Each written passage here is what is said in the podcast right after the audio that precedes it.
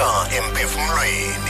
maphulaphula masiphinde sibulisane nakusasa nje kwi-be sisithi hlaziyek emphefumlweni sisayiqelunqa ke nale iveki sisayiqala mphulaphuli ndifuna into okokuba sihlaziyane ngolu hlobo kule veki kaloku mphulaphuli lo nyaka uzawuphilwa nguwe le ndlela izawuhanjwa nguwe kumele ke mphulaphuli into okokuba uzithembe xa uzawuqala uhambo noluphi na abantu xa bezawuhamba indlela ende imoto yakho uyayijikeleza mphulaphuli ayijonge into okokuba lo mgama endizawuhamba na le le moto inako into yokokuba ingawuhamba na amavili anjani i-enjini injani ioyile ikhona zonke izixhobo aqiniseke into yokokuba zimeka kuhle nalapha kuthi ke mphulaphuli simele into yokokuba sibe siyazijonga sizihlaba amahlongwane namhlanje ndifuna ke into yokokuba ndikukhuthaze ulungiselele le ndlela ozawuyahamba mphulaphuli kulo nyaka ezawanjwa nguwe ngolu hlobo ndithi into yokuqala mphulaphuli zithembe mani akukho nto ibaluleke ngathi kukuzithemba mphulaphuli unyaka usaqala sisap ndibheka sisasuka nje mphulaphule ndifuna uzithemba diliza intandabuzo